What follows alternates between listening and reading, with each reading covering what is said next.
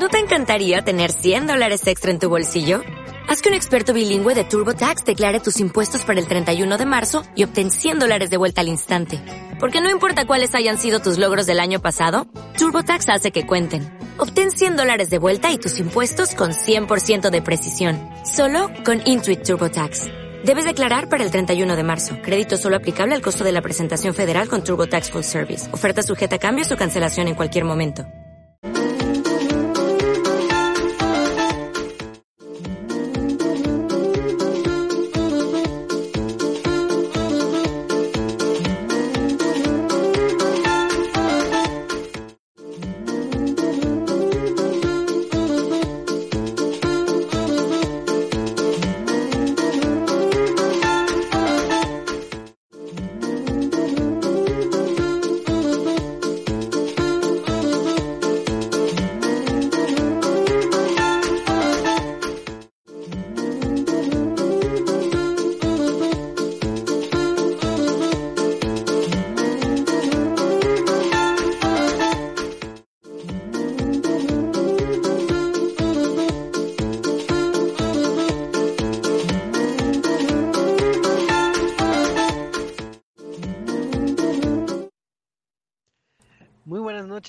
Escuchas, empezamos otro programita del, del famosísimo lonchecito donde platicamos de videojuegos y demás en un hermoso lunes, porque que siempre grabamos el lunes, entonces eh, todos los lunes son hermosos. Entonces, pues muy buenas noches. Me encanta como a mitad de presentación así como, a rayos, ¿por qué? ¿Por qué? ¿Por qué? Que se me ocurra algo rápido. es que así tiene que pensar en mi, mi mente que, Dios mío, la estás fregando. Entonces así, así pasa, pero bueno. pero pues ya oyeron risas, pura alegría en este, en este, en este set de conocedores, en este, con este staff, y se preguntarán por qué hay tanta alegría. Pues es que hoy es un día especial. ¿Se imaginan por qué? Eh, hoy es puente. Exacto, muy bien, Eddie. Pues saluda a la gente eh, de que nos está escuchando en vivo. Eh, saluditos, preséntate. Eh, ah, yo. eh, pues muchísimas gracias a todos los que nos estén acompañando, disfrutando de su puente, tranquilitos aquí. Venimos a hablar solo lo mejor de los videojuegos y quejarnos de, de Kojima como todo, todas las semanas, en todos los programas. Obviamente. Así es. Y la pregunta obligada, Eddie. Este, ¿Qué jugaste esta semana? Eh, ¿Qué jugué esta semana? Muy buena pregunta, Choco. Estoy jugando... Eh, Ah, estoy jugando Starbound. Eh, eh, hice una sentencia de muerte porque empecé a jugar Starbound. Y para que no sepa qué es Starbound, es el juego de Chocofish. Que básicamente se puede. No, Choco. Se puede resumir en este. En un Stardew Valley, pero en. Digo, más bien en un Terraria en el espacio. Eh, por el mismo distribuidor de Stardew Valley. Eh, entonces. Eh, pues sí, he estado jugando eso porque es muy adictivo qué bueno, qué bueno. Ya después nos comentarás un poquito más de ese juego, que todo lo que sea como tipo Terraria, y también yo, yo soy su target, entonces ahí me pasa el, eh, ya el tip al rato. Está en Game Pass, y ya después hablaremos de Game Pass. Ah, Game Pass. Pero pues, también hoy es una fecha importante, digo, sí es este puente, pero hay algo todavía más importante, porque sé que hay muchos... es quincena. Ah, también es quincena muy bien. Bueno, no, mañana es quincena porque pues es puente y se retrasa para el otro día. es más, yo, yo sé por qué hoy es importante, Choco. A ver, digo, porque, digo, creo que ya sé por dónde ibas a ir y me hubiese sentido muy halagado de poder escucharlo de tu parte, pero yo quiero decirlo. Como sabrán muchos fanáticos de los padrinos mágicos, hoy es el día en el que el profesor Denzel Crocker perdió a sus padrinos mágicos que eran Cosmo y Wanda. Entonces, a partir de ese momento se convirtió como en el día más amargado de todos, porque estaría obsesionado con cazar a los padrinos mágicos. Y así. Así es. Ah, Todos los años no olvido eso, efectivamente, mi buen Michael. Por eso nunca se olvida el 15 de marzo. correcto, correcto. Así es, y pues, este. ¿Qué? ¿Hay alguna otra celebración o ya no? Y buen Eddie. Eh, no, el día de Pokémon creo que fue la semana pasada. Eh, sí, sé que es en marzo. Este... El día de Mario ya pasó también. El día de Mario también ya fue, el 10 de marzo. Ya pronto va a ser el natalicio de Benito Juárez. Es el fin de semana, sí, sí, sí. Va a empezar ya la primavera, sí, ¿no? Eh, no, nada. Nada más, ¿verdad? Ah, eh. ¿Cómo estás, Michael? Muy bien, bien, muchas gracias, por la bonita bienvenida, recibimiento en este bonito lonchecito de puente. Que qué bueno que me alegra, sí, que nosotros sí nos quedamos en nuestras casas y no fuimos a ocupar el 50% de los hoteles en playas. Madre santísima. Para, este, para incrementar el semáforo rojo, pero sí estamos aquí en casita, porque pues, no nos queda de otra, ¿verdad? Porque la economía tampoco nos lo permite. Así es, qué, qué bueno que nos quedamos aquí en casita y qué bueno que mucha gente no se expuso a vacacionar a pesar de que sea puente, porque recuerden, salgan con todos los protocolos y cuando ya esté un poquito más relax la cosa. Qué, qué bueno que no estamos celebrando nada, porque imagínate eso de andar haciendo fiestas de cumpleaños y reuniones, no, no, ¿para qué nos arriesgamos tampoco? Para nada, no, no, no, no, no, no lo hagan. Si, si, no estuviéramos en semáforo, yo festejaría a mis mejores amigos, así de que, ah, yo les invito, no sé, al boliche, al billar o algo así, pero pues como estamos en pandemia, pues yo creo que nada más festejaría dándole este, un agradecimiento a, a, no sé, a algún amigo que, que cumpliera años en estos días, pero no sé, a ver, a ver Michael, ¿tú, tú cuándo cumples años para ver cuándo te tocaría felicitación en línea? Casualmente, casualmente, digo, a ver que lo mencionas, creo que mi cumpleaños es el 15 de marzo. Casualmente. Es el 15 de marzo. Ah, no, no me lo esperaba, no sabía. Yo estaba diciendo comentarios al azar. Digo, qué coincidencia. El mundo es bien pequeño. Pero así es, el buen Michael. En lugar de festejar y en lugar de. en lugar de ir a comer pastel, ajá, también, exacto. Sí, prefiere estar con ustedes, eh, pues escuchas. Entonces, eh, pues ahora sí que ahí si tienen tiempo, y denle una felicitada, aunque sea en el recalentado o aquí en, vivo, que pues en lugar de festejarlo pusimos a trabajar. Porque, Correcto, porque yo sí no tengo puente. Muchas gracias. Así es. Y pues la pregunta obligada, este, ¿qué tal tu día? ¿Qué tal está? Muy muy feliz, este, estoy acompañado pues de familia, de mi novia, comiendo sushi, jugando videojuegos.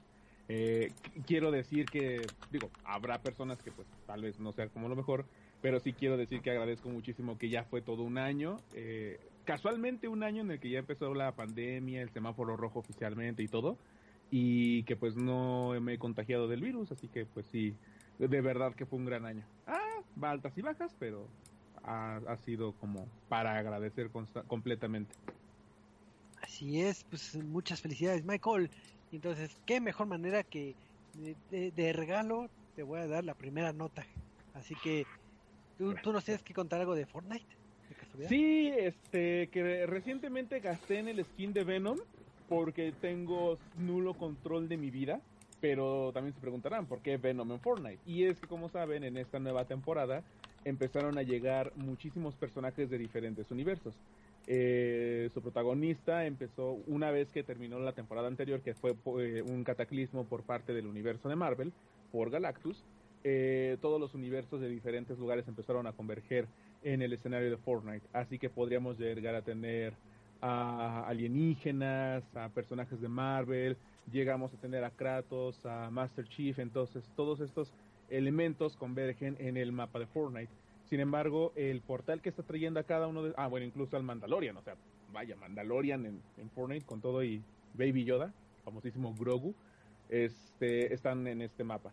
Sin embargo, eh, como toda buena temporada debe llegar a su fin y estaba fechada para el día de mañana. Y de igual forma, como todo final de temporada de Fortnite, va a ser de una forma espectacular para poder cerrar estas grietas eh, del multiverso que se está quebrando para poder ya eh, pues ponerle un fin a esto, ver de qué manera se pueden solucionar que los universos regresen a su propio espacio-tiempo y veamos de qué manera ahora vamos a introducirnos a una nueva mecánica. No se ha dado mucho detalle de lo que vamos a ver el día de mañana, a diferencia de otras temporadas en donde te van dando como pequeños avances. Lo único que han dado es que la gente, es agente Jones, me parece, ¿no? Si mal, no recuerdo, este empieza a ver como, ah sí, agente Jones empieza a solicitar informes de pues distintos archivos, ninguno con, con suerte, pero no hay nada claro en lo que va a pasar. Así que a partir de mañana al mediodía podremos tener disponible ya el final de temporada. eh, va a ser con una actividad que primero va a comenzar en single player, así que vamos a poder empezar con nuestro propio personaje y ya después pasaremos directamente al evento colectivo para que todos podamos cooperar y hagamos de este un cierre de la sexta temporada eh, espectacular y maravilloso. Y pues que de igual manera le demos inicio a la séptima temporada relativamente pronto. Ya ven que se toma como uno o dos días de descanso, entre comillas, para que empiece todo con una nueva temporada, nuevo pase de batalla, nuevos desbloqueables y ahora veamos de qué manera empiezan a, a presentarnos nuevos e innovadores personajes. Que como habíamos mencionado antes, eh, de incluir a personajes de videojuegos y universos que no nos hubiéramos imaginado, que ya lo habían hecho antes, pero ahora como con un poco más de variedad, pues veremos qué es lo que nos sorprende para la siguiente.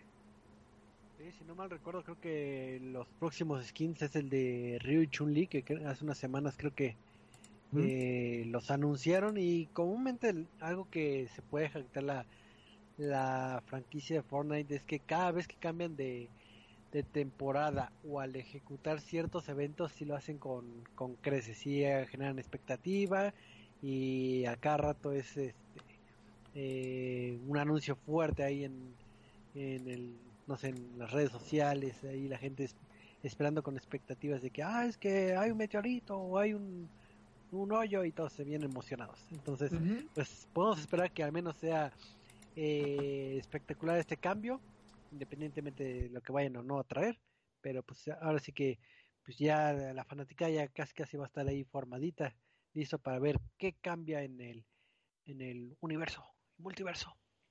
Es correcto. Así es. Y ahorita que efectivamente está comentando eh, este este Michael es lo que vendría siendo cómo eh, un juego puede tener este traer personajes que, que no deberían que existir, pero aparecen mágicamente, o, o todo este rubro de multiversos, pues recordarán que el año pasado eh, eh, hubo unos títulos que destacaron en época de pandemia, que es este el título de Fall Guys y también el título de Among Us, cada quien en su respectivo eh, nicho de jugadores, pues estuvo eh, sorprendiéndonos y alegrándonos un poquito la, la vida con propuestas que en papel parecería como que es algo simple, pero al final de cuentas eh, pegó mucho y nos agradó mucho.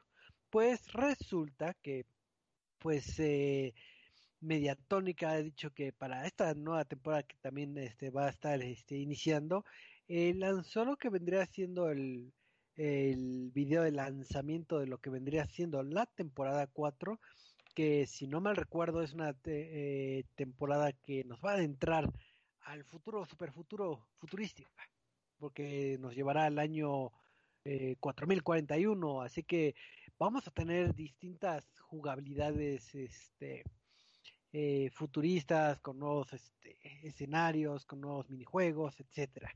Entonces, eh, lo destacable, bueno, o, el guiño que tuvo este video casi al final es que, como ustedes sabrán y, ejemplificando lo que ha hecho varios este, títulos, pues se maneja lo que son las skins. Y eh, pues tomando en cuenta que es un título que está ambientado en el futuro, eh, pues va a haber skins del bueno, una colaboración con lo que vendría siendo el título de Among Us. Entonces, este título de Inner Slot, si no mal recuerdo. Y pues eh, podrás conseguir lo que es eh, el skin en dos partes, cuando llegues al rango 21 y al rango 26 de esta nueva temporada. Esta nueva temporada va a empezar el 22 de marzo, entonces si siempre quisieron vestirse como, como un Among entonces ya su sueño podrá ser realidad, entonces pues en el choque de dos mundos, pues pueden disfrutar de, lo, mejor cada mundo en este con este skin. Entonces, no sé si ustedes estén jugando o hayan jugado últimamente este el título de Fall Guys o que les emocione esta esta noticia. Creo que no he jugado el Fall Guys en tres meses, tal vez. Eh, pero, más que emocionado es como ah, bueno, gracioso porque siempre siempre es esta eh, eh, broma entre Fall Guys y este Among Us de de, que siempre los confunden. El mismo Xbox hizo todo un relajo porque anunciaron que iba a llegar este Fall Guys a Game Pass y ah no no era Fall Guys me confundí era Among Us entonces pues, creo que era algo que tarde o temprano iba a suceder este que, que, que hicieran esta alianza y, y, pues a ver qué más logran con según yo ya están ya son de, de Epic Games no ya son de Epic Games justamente lo anunciaron el fin de semana. Entonces este eh, vamos a ver qué es lo más qué, qué, qué más logran Así es.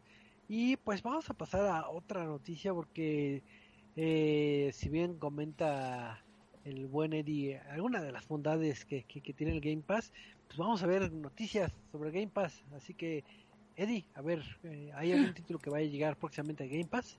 Y, Sin contar todo lo de Bethesda que ya llegó. Todo lo de Bethesda, bueno, no, no es todo, pero 20 títulos de Bethesda llegaron, ya pueden jugar Fallout este 76, 4, eh, los cuatro, los, bueno, los tres Skyrims creo, este, eh, no sé si Elder Scrolls también, pero vi que el 4, el Morrowind, el Oblivion, este, Dooms, muchos Dooms, eh, muchos Dooms, los Dishonored, Prey y demás. realmente muy buenos títulos por ahí que, por ejemplo yo quiero jugar Dishonored 2, nunca lo jugué, Dishonored 1 era muy buen título. Y creo que es la base de lo que va a ser este Loop eh, Deathloop. Deathloop. Este, Prey es un muy buen título, si no lo han jugado, es muy buen juego. Este, también los Wolfenstein eh, eh, llegaron. Entonces, es un par de joyitas de lo que tienes en Game Pass. Y como te lo platicaba, Starbound, el juego de, Terra en el espacio, también está en, Game Pass. Pero se anunció que dos títulos estarán llegando posiblemente, posiblemente, estarán llegando próximamente a Game Pass. El primero de ellos es Undertale que es esta eh, joya del desarrollo independiente que tomó a muchos por sorpresa y que creó tanta fanaticada por su base de Earthbound, por su base de este de no, no tener que resolver todo mediante conflictos, mediante peleas y gran dificultad también. Eh, Undertale va a llegar al servicio de Game Pass y no solo eso, porque Outriders, este nuevo título de Square Enix, que este, literalmente es nuevo, eh, sale el 1 de abril y ahorita está la beta. Eh, también llegará a, Xbox, llegará a Xbox Game Pass de, eh, de Xbox y de este cloud o de la nube, de, es decir, jugar desde tus móviles, desde tu dispositivo móvil. No va a llegar al de PC lamentablemente, pero creo que es una noticia fantástica para todos los que tengan Xbox Game Pass porque literalmente es un juego nuevo y va a ser un juego triple A que está llegando no desarrollado por Xbox. Eh, entonces está causando mucho hype. Por ahí muchos fanáticos de Destiny están volviendo a ver Outriders, de Division 2. Básicamente es un. Eh, eh, ¿Cómo le dicen? ¿Looter Shooter? Looter Shooter. Ah, este, que es juego de disparos RPG con cantidades inmensas de equipo. Entonces, si tienen si no tienen Game Pass y tienen Xbox, no sé por qué no tendría Game Pass. Tampoco está tan caro, 220. Es que pues, es así, 220 pesos. Eh, bueno, más bien ni siquiera, creo que el de eh, ese es por el Ultimate. Creo que Game Pass en Xbox debe estar como en 114 pesos, creo que está. Eh, y si quieres el Ultimate que ya trae Gold, que ya trae Game Pass, que eh, ya trae aparte el de PC y móviles, son 220 pesos. Entonces, es, una ganga comparado con, por ejemplo, todo esto que, que estamos diciendo, todos los juegos de Bethesda eh, para jugar. Entonces, este, eh, es, el primero de abril va a llegar Outriders. Y eh, Undertale creo que llega el día de, ahorita te digo. Según yo, mañana. Este, mañana, sí, mañana. Que no, me acuerdo si era, si cuando decía mañana era mañana o era mañana era hoy. si no está ahora. O mañana, en la mañana. Ajá, probablemente ya esté. Eh, porque también pasó con los de este eh, eh, Bethesda, que era como, ah, sí, va a llegar el 20 de, digo, el 14 de este, no, me 13 de, de, marzo, y ya estaba el 12 disponible, una cosa así, en México. Entonces probablemente ya esté, quién sabe. Eh, pero sí, muy buenos este, títulos para probar. Outriders y Undertale. Ambos títulos para Game Pass de consolas. Así es, entonces ¿qué más pretextos quieren para no tener este Game Pass? Ahora sí que es una bendición Eso, ya, ya ni compro juegos. Ah, si su pretexto es tengo PlayStation, eh, ¿verdad, Michael? Pueden jugar en su celular. Ah, pero no, también pueden jugar en su celular. Y, por ejemplo, y por ejemplo, también este, si no tienen una computadora potente, eh, próximamente van a hacer el, la versión de navegador, eh, que es el como el port del, de móviles, eh, para que no tengas que descargar los juegos a tu este, computadora, los puedes jugar desde tu navegador. ¿Mande? Sí, desde la nube. como tipo nube? Ah, ok. Cloud Gaming Don't Write. no, no, no como las de Google ni Amazon ni nada, ¿verdad? Pero sí, creo que Game Pass es una muy buena oferta y, pues ya tienen a Bethesda, entonces eh, si quieren jugar básicamente Elder Scrolls van a tener que tener Game Pass. Así es, entonces ya, ya les dimos nuestro nuestro buen comercial para, para que se suscriban a Game Pass. Pero pues eh, pasando de los comerciales a platicar de, de otras noticias, eh, puede ser que ustedes que son este videojugadores bastante jóvenes, eh, mi buen Michael, mi buen Eddie, no sé si les haya tocado, pero al menos en el ámbito cultural, creo que en algún momento eh, sí jugaron o oyeron hablar de este título arcade de las tortugas ninja hace, hace mil años que estaban ahí en las arcadias. No sé si, ¿Cuál de todos? si les haya tocado o no. No. A mí, a mí me tocó jugar el de la NES, eh, Teenage, Mutant Ninja, Teenage Mutant Ninja Turtles in... Eh, es que no era el del espacio. Era este... ¿Cómo se llamaba? Eh, el de... El del tiempo. Eh. Ay, se me fue. Híjole, no me acuerdo. Ahorita te digo cómo se, se, llamaba el de NES. Este... No, no el... No me acuerdo si era el... No, el del SNES. No el del NES. Este... Ah, sí, Turtles in Time. Eh que fue creo que uno de los más queridos, este, curiosamente desarrollado por eh, Konami y en ese entonces Ubisoft.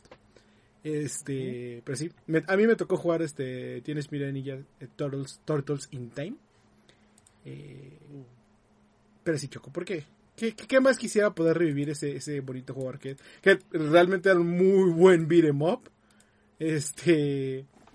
entonces me gustaría poder jugarlo. Me vas a decir que va a llegar a Switch con el, ¿cómo se llama esta la máquina de ports este eh, ah bueno con el, el, Nintendo Switch Online o, qué no pues resulta que habemos bueno tal vez como ahorita eh, pudieron constatar hay gente que eh, tal vez no disfrutó mm, eh, los títulos arcade de las tortugas ninja los primeros beat'em así como comenta Eddie, eran títulos bastante bastante buenos para su época y inclusive el que comenta también este también es bastante entretenido pero pues eh, es difícil viajar en el tiempo ahora sí para volver a disfrutar de estos títulos.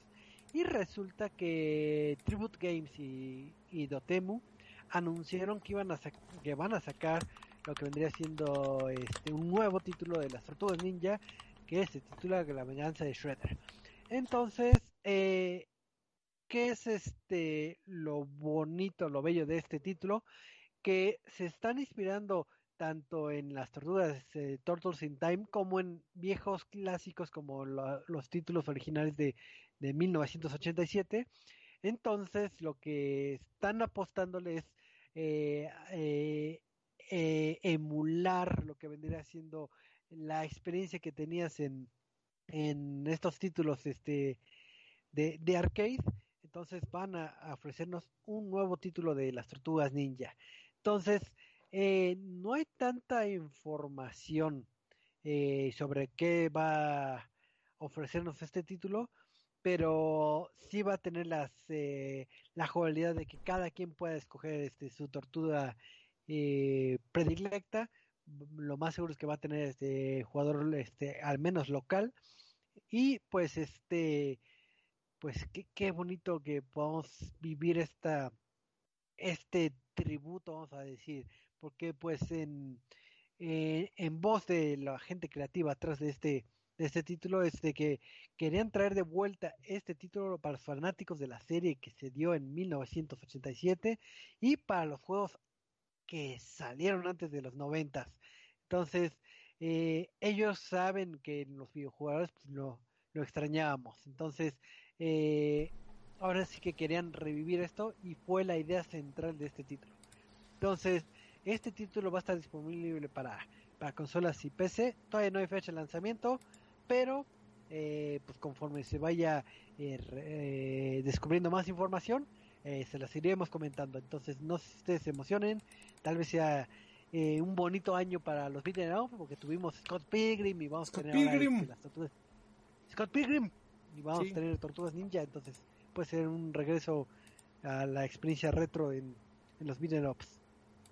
Sí, y aparte creo que algo rescatable, eh, que tal vez muchos no se den cuenta, es este el publisher, eh, bueno, el distribuidor es este Dotemu, no sé si lo estoy diciendo bien, pero Dotemu se ha encargado de regresar, o sea, no solo los desarrolladores como tal, pero se han encargado de traer varias joyitas, como la trilogía de Double Dragon, eh, la edición de, aniversario de Another World, este, el título, los de East Chronicles o Wise Chronicles, no sé cómo se llaman, eh, Wonder Boy, que Wonder Boy era un jugazo, juegazo, eh, Streets of Rage 4, que ah, podría quedar en duda de algunos, lo entendería.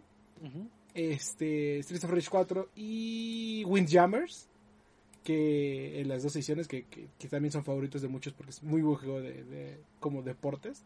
Entonces eh, eh, por la parte de la publisher es eh, algo de que, que, tal vez no nos asegura calidad o sea sí solo porque son ellos pero sí han trabajado muy buenas cosas.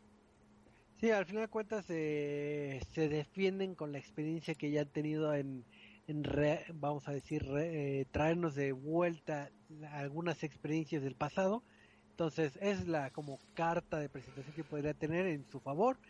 Pero pues vamos a ver qué, qué, nos deparan. Al menos eh, lo que deja entrever el trailer es que si es una jugabilidad, una experiencia que siente retro, pero pero visualmente no, no sé como que sea así que se note así viejito, reciclado ni nada.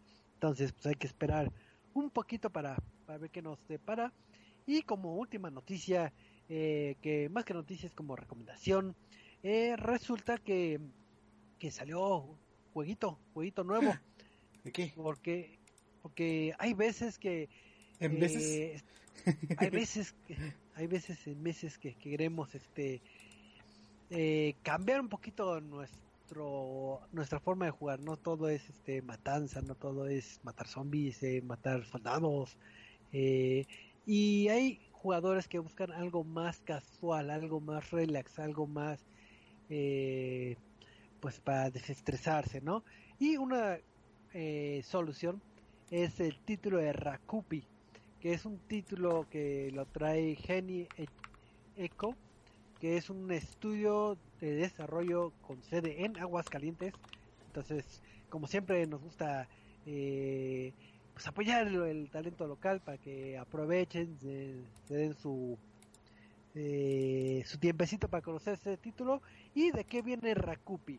Rakupi eres un este un mapache que le gusta lo que vendría siendo el, el acomodo de interiores, vamos a decirlo así, y pues el juego se centra en que tú tienes eh, ciertos entornos, llámese un cuarto, una cocina, etcétera, donde puedes colocar objetos. Estos objetos los puedes colorear, hay minijuegos, pero el apartado eh, visual es de, de, esos artes que se ven así bastante cute y también eh, está muy bien acompañado por música eh, es música relajante yo lo tomo como si fuera como tipo música lounge no sé si sea bien el, el género pero pues este realmente es de esos títulos que, ah, pues estoy de ocioso, nada más acomodo en este mueble, acomodo este la computadorcita, en este mueble acomodo que la camita, etcétera.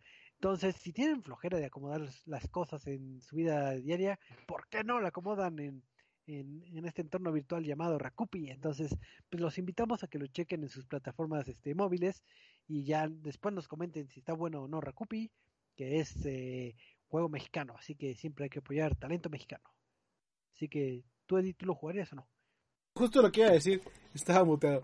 Este, que creo que tal vez lo más interesante o la principal razón por la cual eh, deban voltear a verlo es este, porque es, un título de desarrollo mexicano y al final del día apoyar el eh, eh, desarrollo mexicano y el crecimiento de la industria aquí en México casi casi es deber patriótico este cierto pero por lo menos echarles una manita a que salga nunca sabemos con qué joyitas del desarrollo nos vamos a encontrar es, entonces esa fue la, recomendación de... Y se ve bien bonito los artes. Sí, están, sí están bastante, bastante bonitos y creo que es lo, lo que han tenido últimamente algunos estudios de desarrollo en México, que el apartado este visual sí, este, sí está bastante eh, agradable, ¿no? Bueno, de, de bonitos monitos.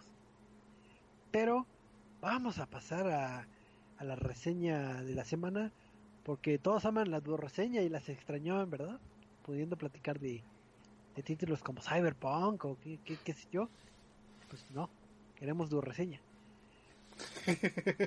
Eh, sí, y, supongo que nos vas a venir a hablar de un jueguito que tiene gráficos bonitos, ¿no? Como ahorita estábamos hablando de Rakupi. Eh, no, esta ah. vez no. Pues resulta que el primer título que, vamos a platicar es un título traído, un título que se llama oh, Golf Zero. Oh no. ya sé por dónde va esto. Me da miedo. Así es, entonces es un título traído por nuestros amigos de Ratalaika Games. No oh. oh Dios. Pues resulta que si se acuerdan el podcast, creo que si no me recuerdo del pasado, estaba platicando de, de cómo sería combinar un universo de billar y plataformas. Pues imagínense que, que Games eh, trae este título que se llama Golf Zero. Imagínate la idea de combinar la pasión del golf, así casi casi siendo Tiger Woods, con un mundo de plataformas, porque ¿por qué no? Hay que combinar eh, esos dos. preferiría que, fuera la pasión de cualquier otro golfista menos de Tiger Woods, créeme. pues resulta que en Golf Zero eh, es un juego de plataformas donde controlaremos a un golfista que, que visualmente es como un como un tipo huevito o que es algo un ente amarillo así eh, extraño y pues resulta que, que tenemos este entorno de, de plataformas y vas a tener lo que vendría siendo tu, tu pot y tienes tres tiros para que logres meter la bola en el hoyo o como las reglas de, eh, más o menos de, del golf, ¿no? Entonces, imagínate que combinas un poquito este plataformero con con un toque bastante light de Super Meat Boy y este toque del golf. Entonces, en los escenarios vamos a tener de repente eh, precipicios, vamos a tener enemigos, vamos a tener picos, eh, vamos a tener este como como carretas que se mueven y tienes que saltar al mismo tiempo y todo eso para llegar acercarte o llegar al hoyo y hagas tus tres tiros. Entonces, ¿cómo puedes perecer? Pues, si te caes un precipicio, si te golpea un enemigo o los picos, pereces. O puedes perder si no le atinas al hoyo cuando, cuando golpeas este eh, cuando golpeas este la, la bola, ¿no?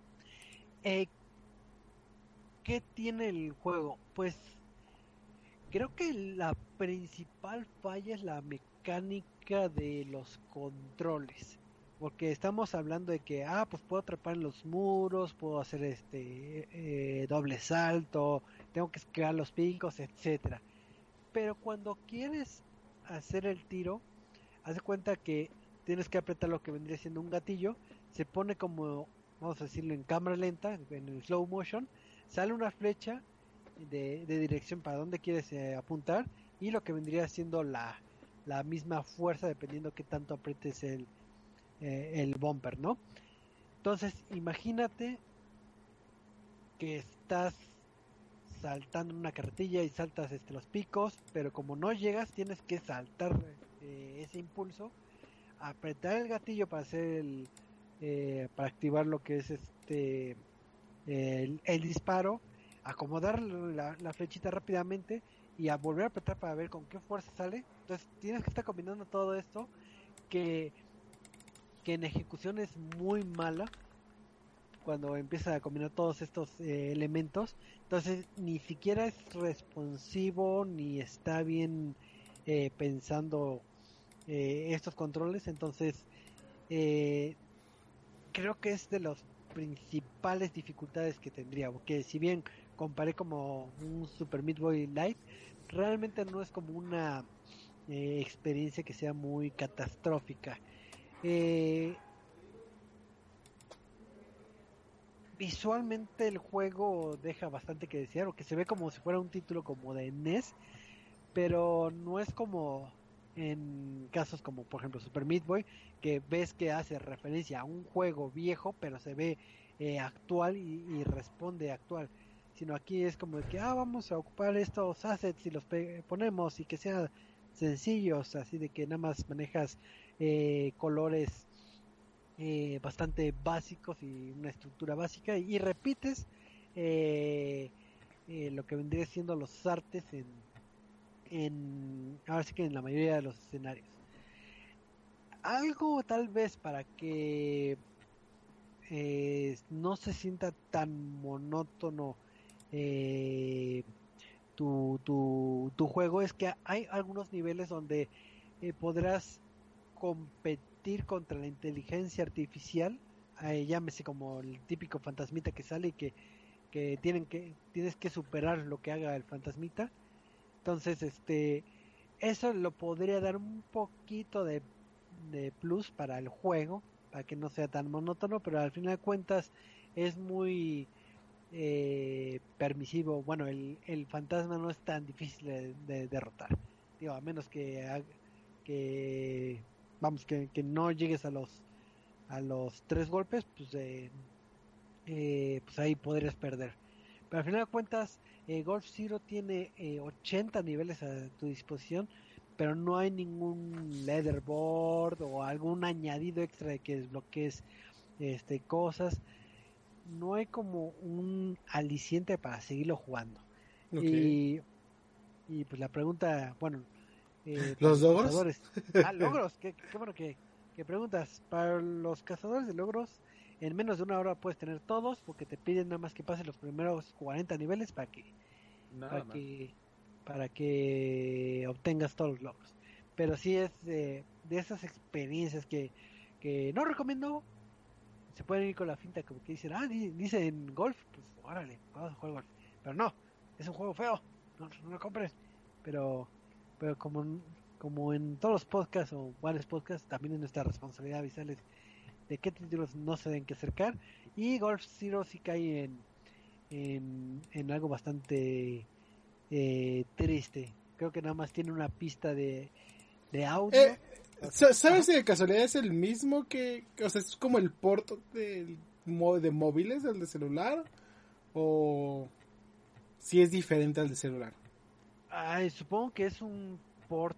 Eh, sí, se ve muy de celular. Y de hecho, eso, digo, qué bueno que comentas, porque puede ser que por eso esté mal los controles. Al hacer el port, eh, supongo que, que direccionar el tiro y en, el celular puede ser que sea más responsivo. Y, en, y al, al migrarlo a consolas es donde ya te quedas este eh, cuatrapeado. Digo, que, que esa fue una buena observación.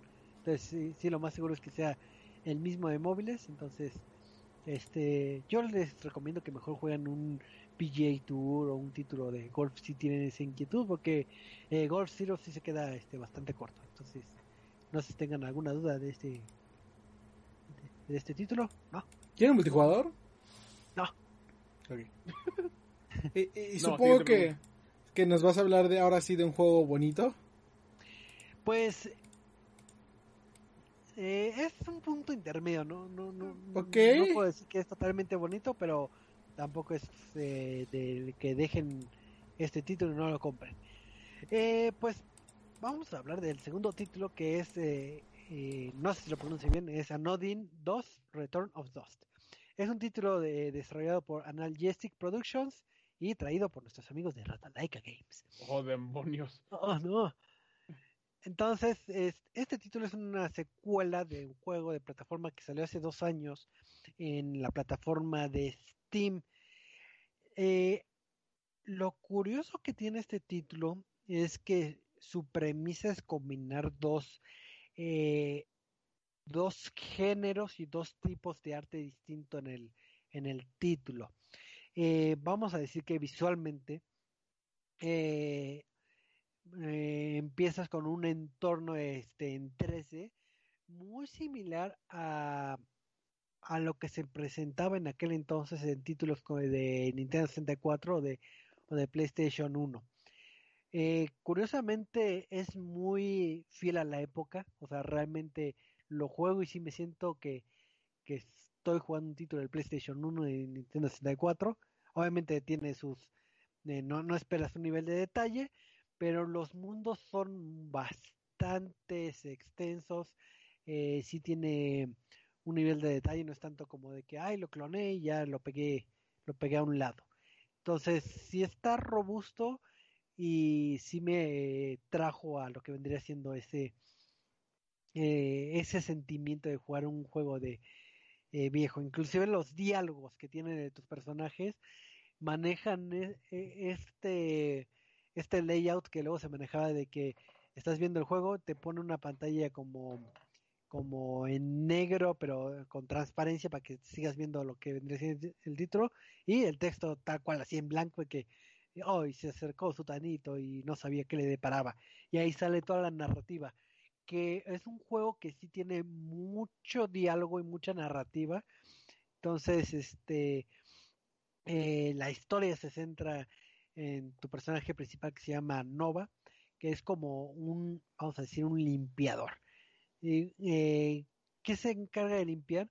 Pues resulta que hay varios personajes que te encuentras en el escenario y pues son como corrompidos como por la maldad.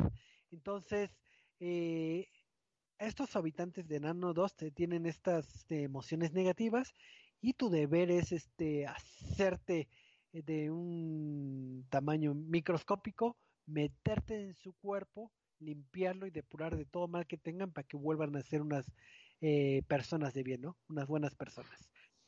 Entonces, esa es como la ¿Qué es esto? Eh, eh, el de la caricatura de los que pelean contra gérmenes o, qué? El de Cells and Work. no, no, no, la, o sea, sí como Cells and Work, pero no la otra, la de...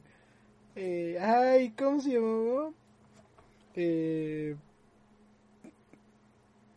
que era, que, era como Will Smith el personaje, no me acuerdo quién era, pero este que, que peleaban que peleaban contra Mebos. Ahorita digo cómo se llama.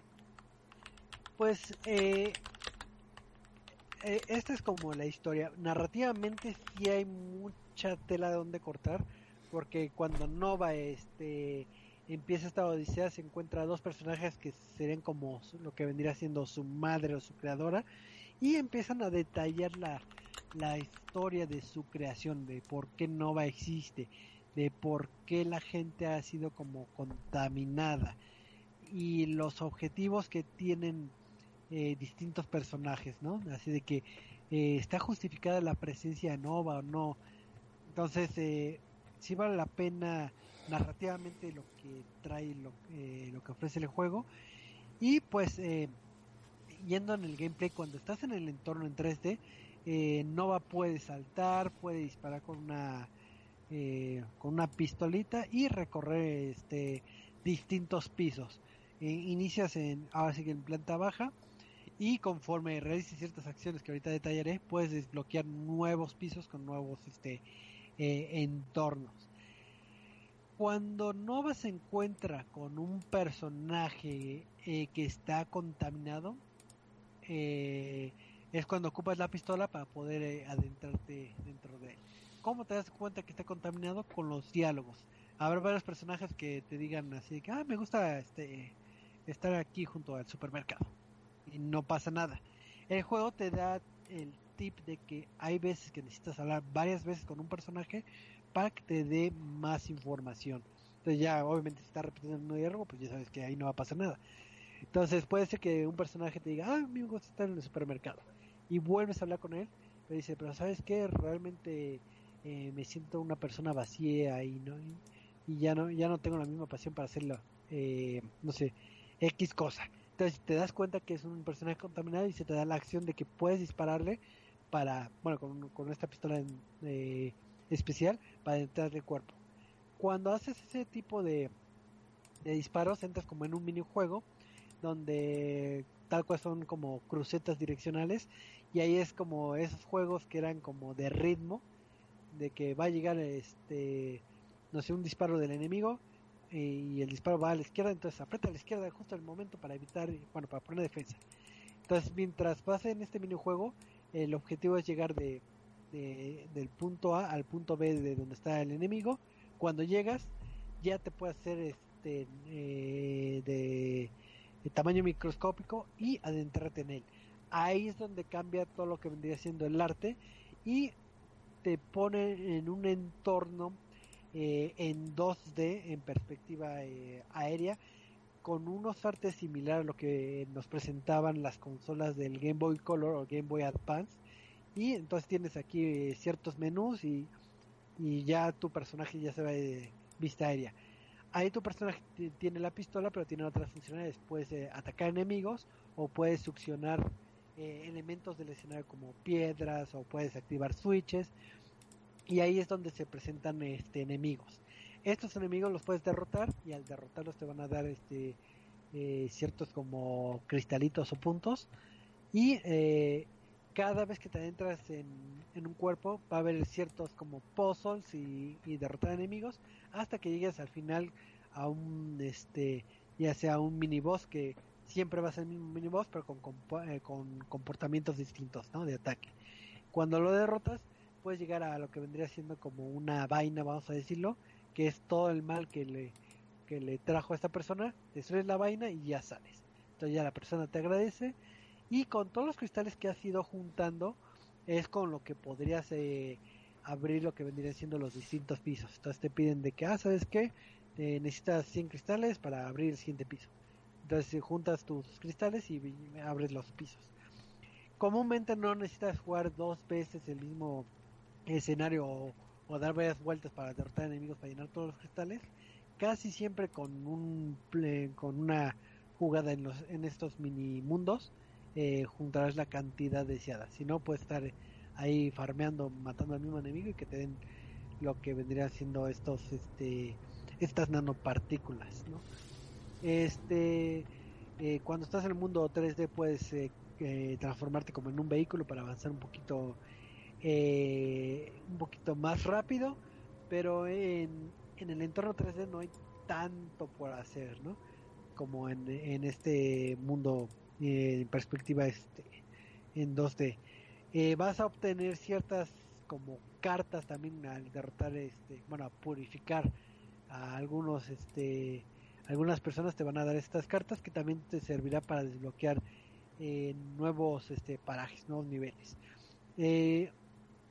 En el apartado musical manejan estas melodías que se manejaban de antaño eh, hablando de la época del PlayStation 1, pero tiene un rico apartado de melodías, digo, tienes cerca de 50 eh, músicas distintas y cuando te vas al mundo en 2D, muchas veces son una variante de, la melodía que estabas oyendo antes, eh, o bueno, del mundo en donde estabas, pero en ya con sonidos de chip tones. Entonces te maneja melodías este eh, con en chiptones y melodías como de la época de PlayStation. Entonces, si bien no es tal vez un juego que eh, que sería como compra obligada o recomendación, para los estándares que luego manejan eh, el publisher de Rata Laika, es, es bastante rico y si es como recomendable si tú quieres revivir la época del, del PlayStation 1, pero ahorita no cuentas con, con esa consola, no lo puedes reproducir o no hay muchos este, títulos que tengan ese apartado gráfico, eh, sí lo recomiendo. Y aparte creo que hacen un buen tributo al hacer esta combinación de géneros y combinación de, de apartados visuales. O sea, no es de esos juegos de que, ay, se ve que que lo hicieron casi que el aventón. Ahora es un juego eh, bastante robusto, si es eh, largo. Digo, yo creo que te tardarás como 10 horas, yo creo, en acabar el título. Y pues este sí es recomendable principalmente si quieres revivir la época de, de, oro de estas de estas consolas. Entonces eh, ahora sí que si no tienen eh, mucho de qué jugar y quieren eh, conocer algo nuevo pueden darle una probada a este título. No no no no se queda no no les queda mal el juego. De hecho sí es de esos juegos que no no esperé no esperé que me sorprendieran pero pero sí está está entretenido entonces eh, no sé si hay alguna duda sobre el juego. Eh, los logros choco los logros ah los logros eh, son más tardados digo la mayoría se basan en completar lo que vendría siendo el juego. Este entonces este sí se llevarán este pues más de cinco, entre 5 o 10 horas yo creo en sacar todos los logros Digo, no están complicados, pero están casados a al avance de, de, del título. Entonces, lo único malo que podría tener es que sí se puede tornar a veces un poquito monótono, principalmente en, el entorno 3D. De que, ah, tengo que ir hasta, hasta la playita, encontrar a alguien contaminado y entrar al cuerpo. Ahí es donde se repite esa jugabilidad porque en el mundo, en los mundos en 2D, en, cada personaje va a tener distintos features que lo hacen eh, que no sea tan monótono. Unos son, son más enfocados en, en los pozos, algunos son escenarios tal vez todos oscuros que requieras como iluminación, otros será en base a switch, otros en base a, a, algún elemento como el agua, el fuego, el hielo, y esas mecánicas van cambiando en cada personaje. Entonces, este, sí, denle, denle probada, es de esas este, joyas eh, perdidas, así que tristemente no nadie hace ruido ni nadie comenta de este título, pero pero, no estaría Está, está bien. Pero está bien, está, está coquetón. Está bueno. Si estuviera Game Pass lo jugaría. Ándale, exacto.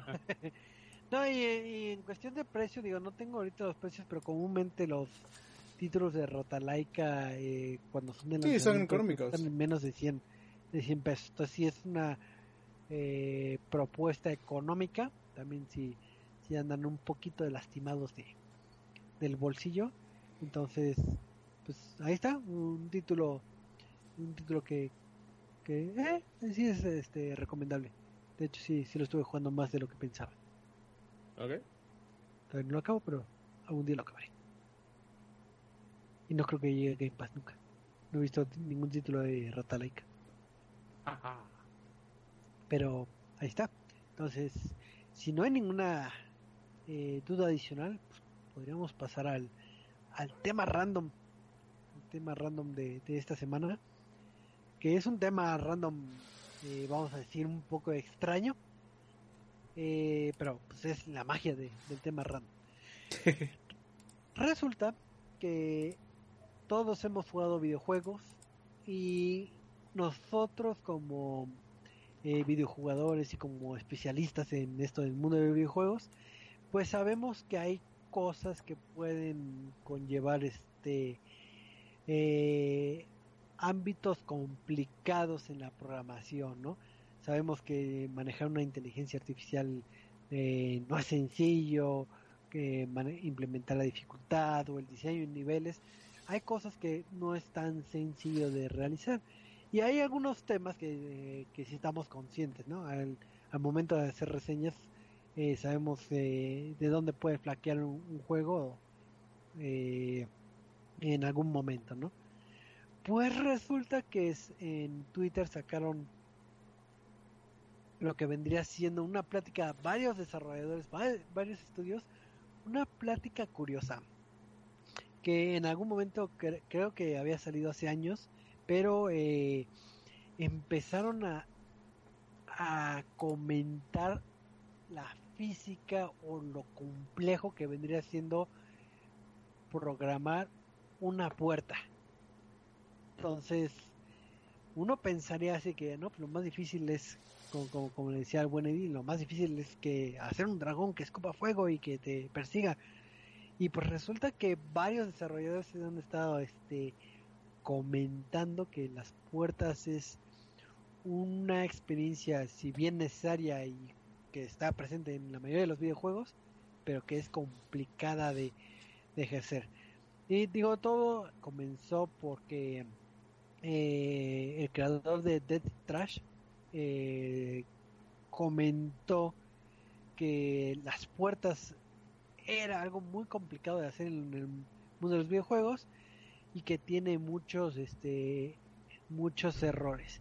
Que inclusive él lo, lo siente como que es un eh, embudo dinámico que puede ser eh, eh, a veces bloqueado, a veces es destructible, a veces no tiene eh, funcionalidad, pero que ahora sí que tiene muchos este muchos ejes de donde cortar ¿no? es esta lo que vendría siendo una una puerta entonces estamos hablando de las puertas existen puertas que no se abren digo hablando de, del mundo del videojuego unas puertas que pueden abrir y pueden cerrar.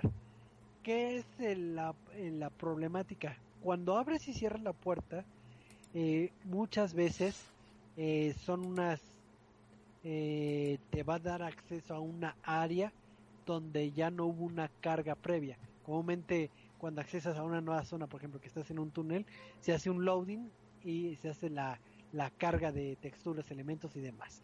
En el caso de las puertas, bueno, salvo que sea algo prescripteado, no existe ese eh, esa eh, programación, ¿no? Entonces ahí es donde empieza a haber ciertos eh, problemas con, con las puertas. Entonces esa fue como la vivencia que comentó ese desarrollador. Entonces, pues en el ámbito de Twitter, cuando ves a alguien platicando, pues te metes a las pláticas y empiezas a ver eh, eh, otras experiencias de otros desarrolladores. Y otro de ellos fue este Damian Schubert, que es eh, ex diseñador de BioWare. Entonces, él, la experiencia que ha tenido es que eh, los eh, los NPC, bueno, los eh, los este estos personajes no jugables en su lógica muchas veces mm, se confunden eh, entre en la programación de los caminos con, con, las puertas y puede llegar a, haber momentos en que quieran este, ocuparlas al mismo tiempo o eh, se bloquean. Ya en palabras eh, tal cual de, Damien comenta como que las puertas crean todo tipo de problemas en la búsqueda de caminos y en la inteligencia artificial, ya que unos eh, van a querer atravesar las puertas y no se van a poder sincronizar si hay dos jugadores este no jugables que quieran hacer el uso de la misma puerta entonces ahí es donde tienen este ciertas este, problemáticas. Eh, para hacer un paréntesis antes de, seguir eh, comentando eh, algunos casos de éxito de, de este rubro no sé ustedes si han tenido alguna eh, anécdota con el uso de puertas o algunas funcionalidades donde hayan visto así como que, siguen a trabar. No sé si ustedes hayan eh, vivido algún algún bug o algo así. Las puertas de Last of Us, este Michael, las puertas de Last of Us. Pues, bueno, como cuáles, es que por ejemplo yo nunca he tenido ninguna eh, presente como ningún problema respecto a eso.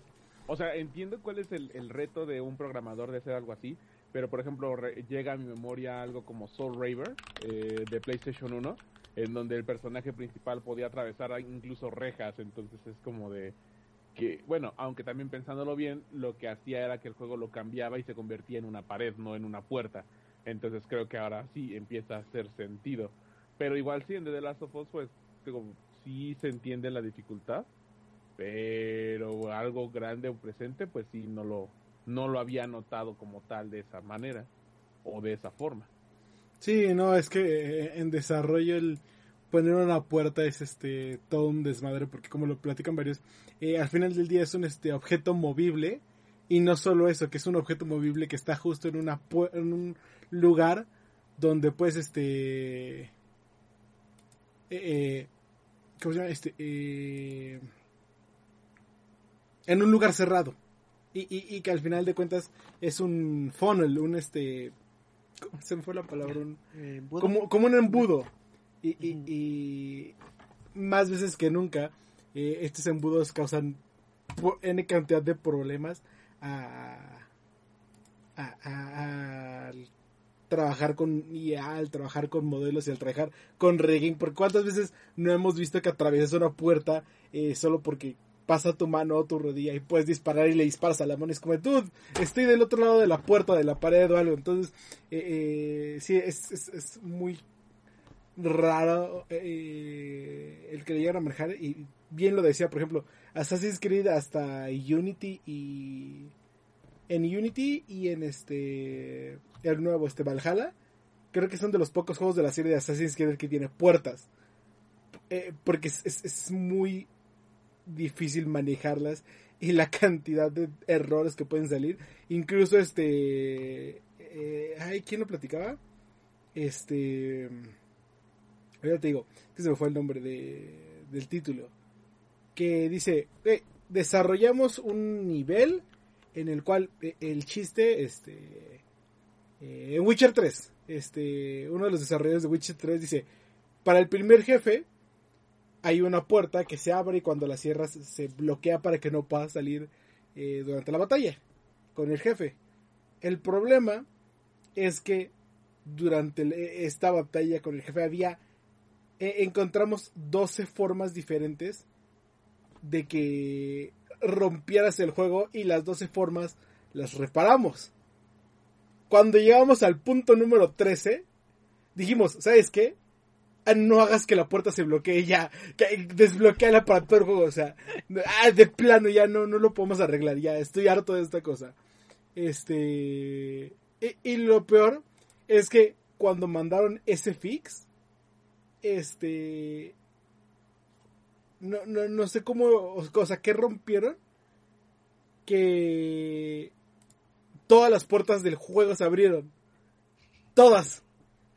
Entonces, este eh, eh, el, la cantidad de fixes de, de, errores que tuvieron por eso eh, fue simplemente impresionante y, al final del día que tuvieron que reparar, que reparar y que estuvieran arreglando y arreglando y arreglando.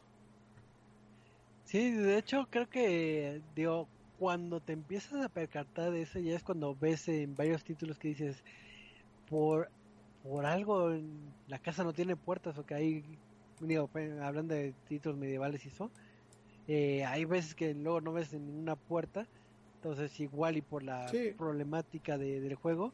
Y ahorita que estabas platicando con, con el buen Michael de, de, Last of Us, también en lo que vendría siendo este el codirector de Naughty Dog, eh, Cord Margineau, eh, también entró en la plática y también comentó su, su vivencia y comentó de que lo que les llevó más tiempo realizar correctamente de todo el título de que vendría siendo The Last of Us, digo, de, The Last of Us 2, fue hacer las puertas. Sí, y, también en ese, en ese mismo thread, eh, uno de los desarrolladores de Obsidian, este, que es Fallout y demás, dice, dentro de nuestro pipeline en, en, Obsidian, una de las primeras cosas que tenemos que desarrollar en el motor y demás son las puertas. De ahí ya podemos continuar. Y, es que, e, este, al final del día te digo, hay N cantidad de formas de romper el juego a través de puertas. ¿Cuántas veces no han, eh, por ejemplo, Grand Theft Auto y Red Dead Redemption, me pasó muchísimas veces que este, abrías la puerta y como cargan, o, bueno, la, la, forma en la que se ha desarrollado es que cargan otra instancia del juego y hacen una animación para abrir la puerta. Había formas en las que se bugueaba, este, y no cargaba bien la instancia y te tiraba del mundo. Solo por atravesar la puerta era como ¡pum! Eh, eh, entonces entrabas y te caías del mundo porque intentaba cargar la distancia y no se podía. Este. otro que se me acuerda es que los títulos de Hitman con los efectos Ragdoll también se atoran los cuerpos en las puertas. Este, y cuando se atora un cuerpo en la, en la puerta es como de, eh, de ahí no va a salir porque se empieza a recorrer por todo eh, la pared y empieza a volar por todas partes porque al final del día es, e, es este efecto de cuando un cuerpo, un objeto está intentando ocupar el mismo espacio de otro objeto y simplemente sale volando por todas partes. Eh, y todo empieza porque la puerta es un objeto movible, que, lo cual no pasa mucho con las paredes, porque pues ahí están siempre y es más difícil que las este, atravieses a que intentes cerrar una puerta con un con un objeto que se está moviendo. Yo de experiencias con puertas, digo, cuando hasta que empezamos este tema random me empecé a, a pensar en, esos elementos y cuando yo disfrutaba el título de Golden Eye eh, ahí en el 64 sí me acuerdo de que tal cual cuando sonara la alarma y venían todos los guardias y se ponía eh, difícil la cosa me ponían en una puerta y te quedabas ahí parado me quedaba parado y como se estaban haciendo como bolas y jugando todos los guardias, de repente se veía que la mano atravesaba o la cara y, disparaba sin, sin tener eh, problemas. Y obviamente también la inteligencia artificial quería abrir la puerta y yo la cerraba, así que, ay, yo la cierro. Y entonces estaba haciendo bolas y yo así hasta que mataba a todos. Entonces, mucho de, del ámbito de GoldenEye me la llevé en pura puerta. Estoy intentando acordarme qué juego es, eh, pero hay un juego que jugué con unos amigos que recuerdo porque creo que tuvieron que cambiar esa forma cuando lo descubrieron. El chiste es que, como las puertas son un objeto dentro del juego, eh, las puedes detener. ¿Qué es lo que pasa? Si tú intentas salir de la puerta, eh, ahí abres la puerta y alguien se ponía del otro lado de la puerta, la puerta se bloqueaba. Entonces no se podía abrir. Entonces no podía salir. Y era cosa nada más como, aquí me quedo parado, y no puedes abrir la puerta. Y como también ese es otro problema de los juegos, que muchas veces, eh, a pesar de que las puertas eh, están desarrolladas generalmente para que abran hacia ambos lados, es, es raro, pero no, no este, eh, también para que se les haga más fácil el que se abra para este, ambos lados. Casi siempre está desarrollado, casi siempre está programado para que se abra en la dirección en la que se mueve el jugador no en la dirección contraria, o sea, que se abra para afuera, no para adentro, no hacia ti. Entonces, si abres esa puerta era como choca con el jugador que estuviera afuera y no podía salir. Y era como te quedas encerrado en este cuarto. ¿Sabes qué pasa eso? Eh, ya que lo estamos mencionando muchísimo, bueno, personalmente Warzone, eso también es una estrategia. En Warzone también pasa, sí, sí, sí. En Warzone, en Warzone, por ejemplo, hay bunkers en los que si tú por casualidad encontraste al equipo que está dentro del búnker está pendejeando, la verdad, lo que tú puedes hacer es aprovechar que con cualquier vehículo, tú cierras la puerta, pones el vehículo enfrente y el equipo ya no puede salir. O sea, el, vehículo detiene la puerta y no, no hay forma, o sea, ni siquiera volándolo ni nada puede llegar a salir. Y generalmente no muchos llevan algún equipo explosivo, pero no, no surte ningún efecto porque le está deteniendo el vehículo. ¿Sabes con cuál pasa lo mismo? Con Apex. Con Apex hay, una hay una estrategia en la cual se utiliza a creo que es iba a decir Octane, no, no es Octane, es este... ¿Cripto? Eh, no, el que avienta los, los este, gases. Ah, ah, uy. Este, sí, sí, sí, ya, vi que quién Se me olvida el nombre, pero también. Eh, bueno, hay, hay, uno que avienta como unos tambos. ¿no? Que, caustic, caustic. Caustic, sí, ajá. Este, que avienta tambos de gas tóxico. Y es el mismo principio que te digo, sí, las puertas abren para los dos lados pero solo abren en, dirección del jugador, o sea, en la dirección en la que el jugador se está moviendo.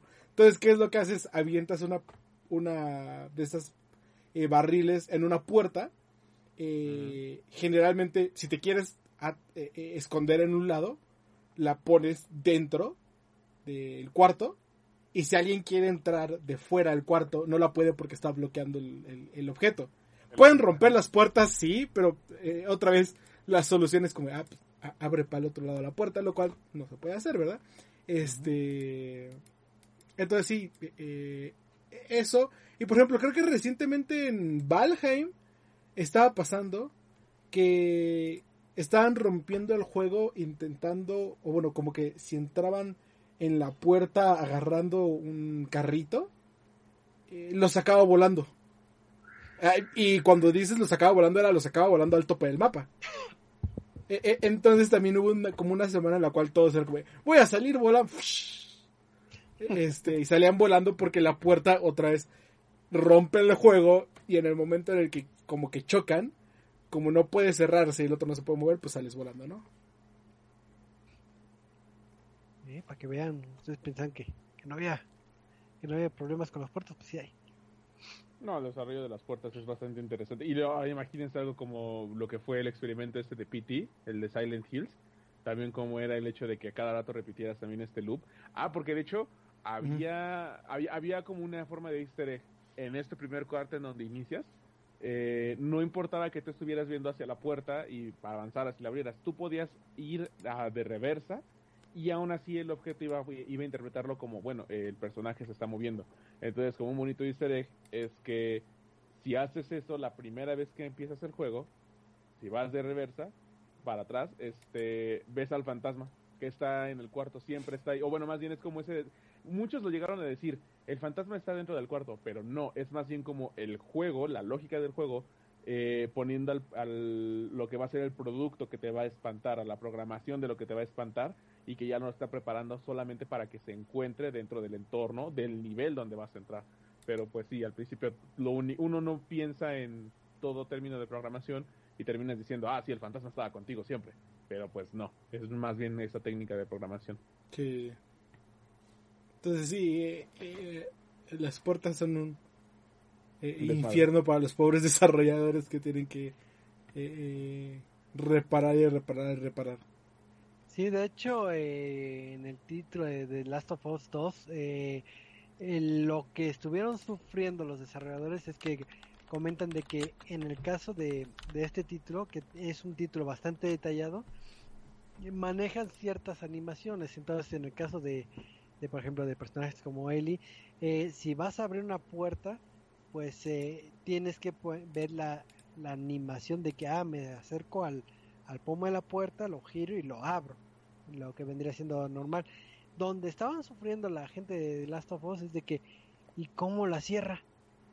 O sea, no, no, no sabes cómo eh, hacer la animación pulida de que, ah, voy a cerrar la puerta así, o me regreso si era necesario cerrar la puerta.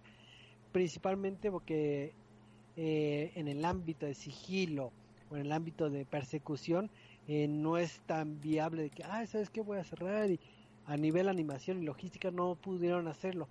Entonces, que la solución que pusieron es que, ¿sabes qué? Cuando te estén correteando o cuando abras una puerta, que las puertas se cierren lentamente de forma automática. Entonces, este, a pesar de que tal vez no sea tan tan, tan real, pero ya eh, eh, lo, lo tuvieron que manejar de esta forma. Y que para poder solucionar esto, tal cual manejaron la, la puerta como si fuera un objeto físico este eh, nuevo cuando está cerrándolo. Entonces, o sea, imagínate eh, toda la lógica que hay detrás de, una puerta. ¿En qué videojuego de disparos utilizaban un ariete o explosivos en una puerta, entrabas todo épico y haciendo como disparos dentro del cuarto? Ya una vez que terminaba la animación, volteabas a ver la puerta y estaba la puerta cerrada. O sea, tú volabas primero todo para hacerle el efecto dramático y ya que volteabas la programación decía, no, es que esa puerta no puede desaparecer. Tú tienes que seguir al nivel, tienes que seguir en el, en el juego y pues esa puerta va a volver a aparecer. Así como si Suena algo de Call of Duty. en Call of Duty sí, podría decirse, pero es que no, no creo que en Battlefield, pero no me acuerdo cuál, cuál ¿Sabes, es. ¿Sabes que también me acuerdo? Dos juegos de Ubisoft, por ejemplo, The Division, este, siempre tuvo un problema de que había situaciones en las que la inteligencia artificial tenía que salir de un cuarto. Y como que recibían daño y se bugueaban dentro de ese cuarto al cual el jugador no podía accesar y las puertas solo las puede abrir el enemigo porque es donde exponían los este, enemigos. Y entonces luego se quedaban encerrados los enemigos dentro porque no abrían la puerta. Y era güey no lo puedo matar porque no puedo entrar y él no quiere salir entonces se acabó la misión porque no lo puedo matar. Y en Rainbow Six Siege también fue este un mega problema este, principalmente por la destrucción. eh, de, de, cómo se iban destruyendo, de cómo se iban este eh, eh, y, el de cómo se iban destruyendo y construyendo y principalmente el problema o bueno al grado de, de, todo esto es de que ningún mapa de, de, Rainbow Six tiene este tiene puertas. Todos estos problemas vienen de, de la todos, todos estos vienen de las puertas que tú puedes poner como para bloquear. Y, literalmente los, desarrolladores salieron a decir de no podemos implementar puertas porque eh, no, no, o sea, eh, salen N cantidad de problemas de las puertas. salen N cantidad que no vamos a resolver y ningún, ningún escenario tiene puertas. Cosa que en todos los demás Rainbow Six, Six este, sí había. Y, por eso es como... Ah, pero pues igual lo, lo, hemos dicho de siempre, ¿no? Conforme más desarrollan los videojuegos y más realismo quieren, siempre habrá algo que eh, mecánicamente hablando no va a funcionar o puede llegar a romper la experiencia. Entonces pues, las puertas fueron ese enemigo silencioso del videojuego que no pudieron resolver y que no han podido resolver. Ahora imagínense cómo será una puerta en Cyberpunk que de por sí todo está roto ahí. Ahora este abrir una puerta si es que el, ah, hay, hay varias instancias, no, sí, sí, Cyberpunk sí tiene puertas, pero hay varias instancias en que los desarrolladores solo las atraviesan, solo los personajes, solo las atraviesan, así ush, es como... ¿Para qué está la puerta ahí, verdad? Entonces sí, es curioso que, que saliera la plática de, de, estas de desarrolladas, porque todos tienen la historia de sí, o sea, las puertas son horribles para manejar, no lo haga nunca. Pero está bien, para que igual los jugadores puedan entender que no es nada más así de ser enchiladas y por eso los desarrollos de los juegos tienen tardan más tiempo en hacerse. Ya no es lo de antes. No, no, es como en Mario que nada más de repente veías el cuadrito ahí, el rectángulo, y entrabas. Y ya tu personaje desaparecía y ya empezaba a cargar el siguiente nivel. Sí, sí. Y, de hecho por eso... Ah, perdón. De hecho por eso muchos juegos utilizan las puertas como puntos de carga a otro nivel. Porque es como... No, no se puede tener la misma instancia y... Eh, entonces... Que cargue una instancia diferente alguien decía eso también, no me acuerdo en dónde vi el comentario, que dicen, ¿por qué ahorita los juegos tipo Days Gone, God of War o Uncharted, por ejemplo, los de Play, este, siempre van a pasar por una grieta? O sea, porque siempre como que se van arrastrando en ella, pues es por lo mismo. Ah, pues los tiempos de carga. La tiempos de carga, son o sea, no van a ponerte la pantalla de carga, que esa es su idea. Hacerte la experiencia más rápida, más dinámica, más cinematográfica, pero pues porque no vas a cargar un mundo grandote y luego otro mundo grandote al mismo tiempo. Tienes que darle paso a que todo se vaya cargando de poco a poco. Sí. Entonces, cada vez que vean una puerta en un videojuego, ya eh, valórenlo más, ¿no? No la rompan. no la rompan. No, no como en Resident Evil 4 que les puedes disparar también a las puertas de madera, no las rompan. Sí, de hecho, el. Ay, ¿Cómo se llama? Este. Eh, los chicos de Remedy también comentaron de que se ah, no saben cuántos meses, hombre, invirtieron al sistema de puertas en el título de control, pero que tienen la certeza que fue muchísimo más que generar todas las habilidades y todas las armas de, de juego de, del título de control. Entonces, para que vean la importancia de control. Ah. control. sí, es lo que varios decían, como de si vas a meter puertas en tu juego, y tienes que desarrollar el sistema de físicas, el sistema de partículas, el sistema de impactos, el sistema de eh, cómo, cuánta fuerza hay. Todo para que funcionen las puertas, básicamente, ya está desarrollado para el 80% del juego. Porque eh, es tanto el empeño que le tienes que hacer para que eso funcione, que este que en todos los demás ya va a funcionar. Así es. Ya yo de otros hacks que, finalmente que me acuerdo también era de, este título de Left 4 Dead donde la física de las puertas, me acuerdo, digo, salvo que creo que luego salió un parche, la verdad no me acuerdo, eh, siempre iniciabas en un safe room, bueno, en un, cuarto este eh, de, inicio, y era la única puerta donde no se podía romper, no la pueden atravesar ni nada. Entonces, ¿qué aplicabas si venía de estos zombies este gigantes que, te, metías rápido? te metías rápido y ya no había bronca. Y como la física estaba extraña, la puerta había veces que podías disparar a la puerta y pasaba el daño, o pasaba eh, si aventabas una bomba molotov, eh, pasaba todo el fuego por debajo y, quemabas a los zombies. Entonces, inclusive para sacar eh, cierto logro de matar, este, no sé, 5000 zombies, etcétera, tal cual era de, me pongo detrás de una puerta, eh, estoy disparando constantemente a la puerta o que se van a estar juntando los zombies y, dejo con una liguita el botón de disparo, ya, te acuestas, te duermes y ya cuando te despertabas con tu logro. No es que lo oyes, yo, pero el amigo de un amigo me dijo. Te, contaron justamente. me contaron. Y, yo le creí. y yo le creí. Entonces, ahora sí que, que, que sí.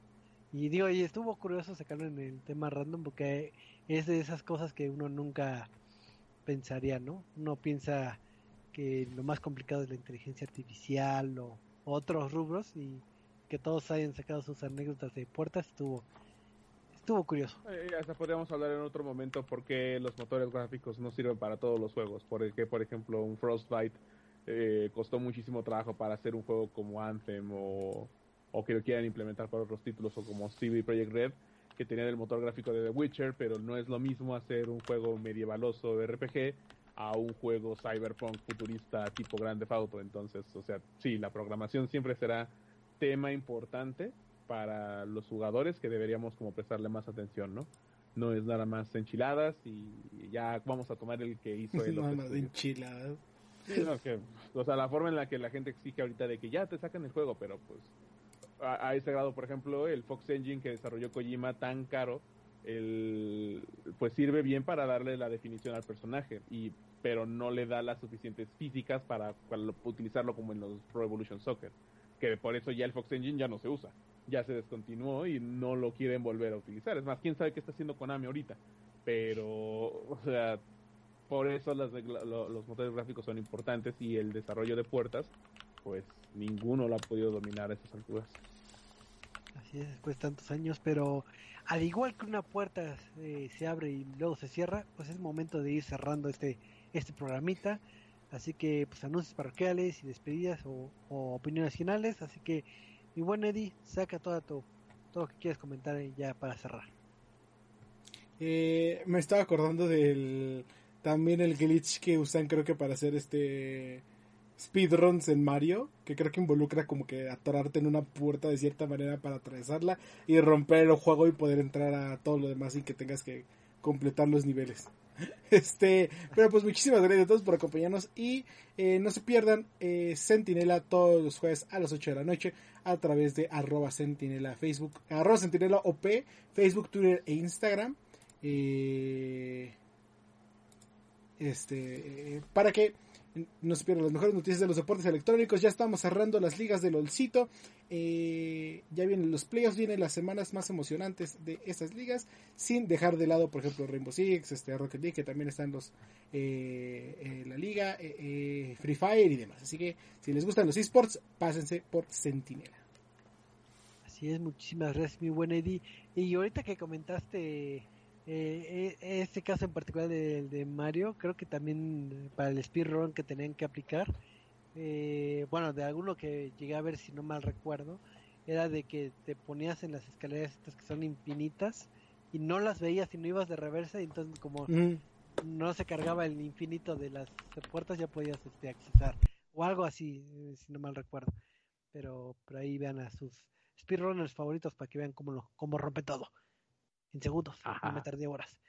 Eh, Michael, eh, anuncios parroquiales, despedidas y demás. Eh, yo estoy nada más pensando, eh, hablando de, videojuegos, que dicen que se rompen y todo. No, pues más bien, en la vida real también rompemos las puertas, porque siempre puerta que dice jale, uno la empuja. Y la puerta que dice empuje, la jala. O sea, que no, no solamente es Hay un meme que, que, creo que es joya de meme y todos deberían disfrutar, que dice, este, que dice push significa eh, empuja la puerta. Y después de shup significa jala la puerta. Y lo ves y te casco Dios mío, es tan estúpido ese meme, es tan estúpido.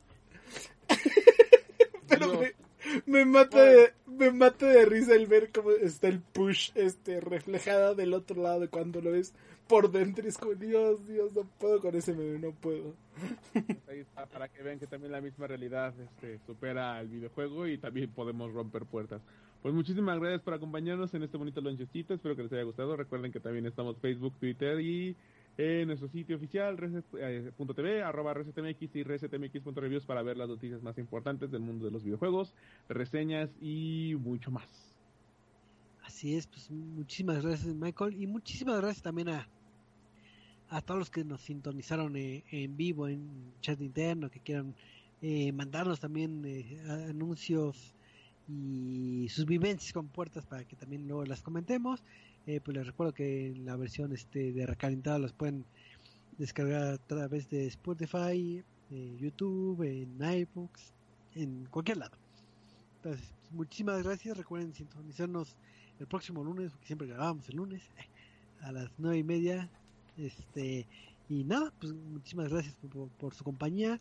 Nos estamos viendo. Hasta la próxima. Adiós. Bye bye.